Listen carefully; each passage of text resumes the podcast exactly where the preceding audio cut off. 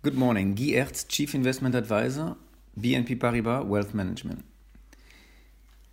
Yesterday's session has seen a sharp correction in the US, also in Europe, and to a lesser extent uh, in uh, Asia.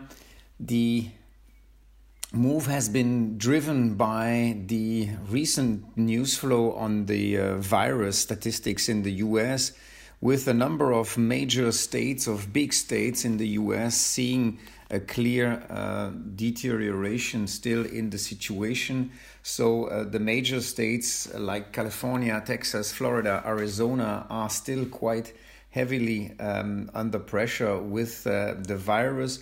Also, what has been seen is a set of um, disappointing job data high, more high frequency data like jobless claims that were contradicting the bullish job report we had last uh, Friday. So we were expecting um, a correction because markets had gone um, pretty strong in the past few uh, months and actually uh, stronger than we expected and probably more uh, with a stronger move than uh, justified by the recent improvement um, on the global economic situation and, and the virus.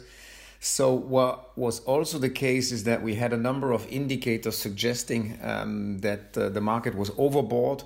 Also, the technical analysis uh, was uh, was clearly uh, pointing in that direction, and we have seen now volatility moving up quite a bit again with the VIX indicator in particular. What we suggest is um, investors should be looking to continue to build position into this uh, correction. This is again an opportunity to build a bit more the equity position as we are expecting equities still to be higher from now uh, in in a year, for example. Thank you.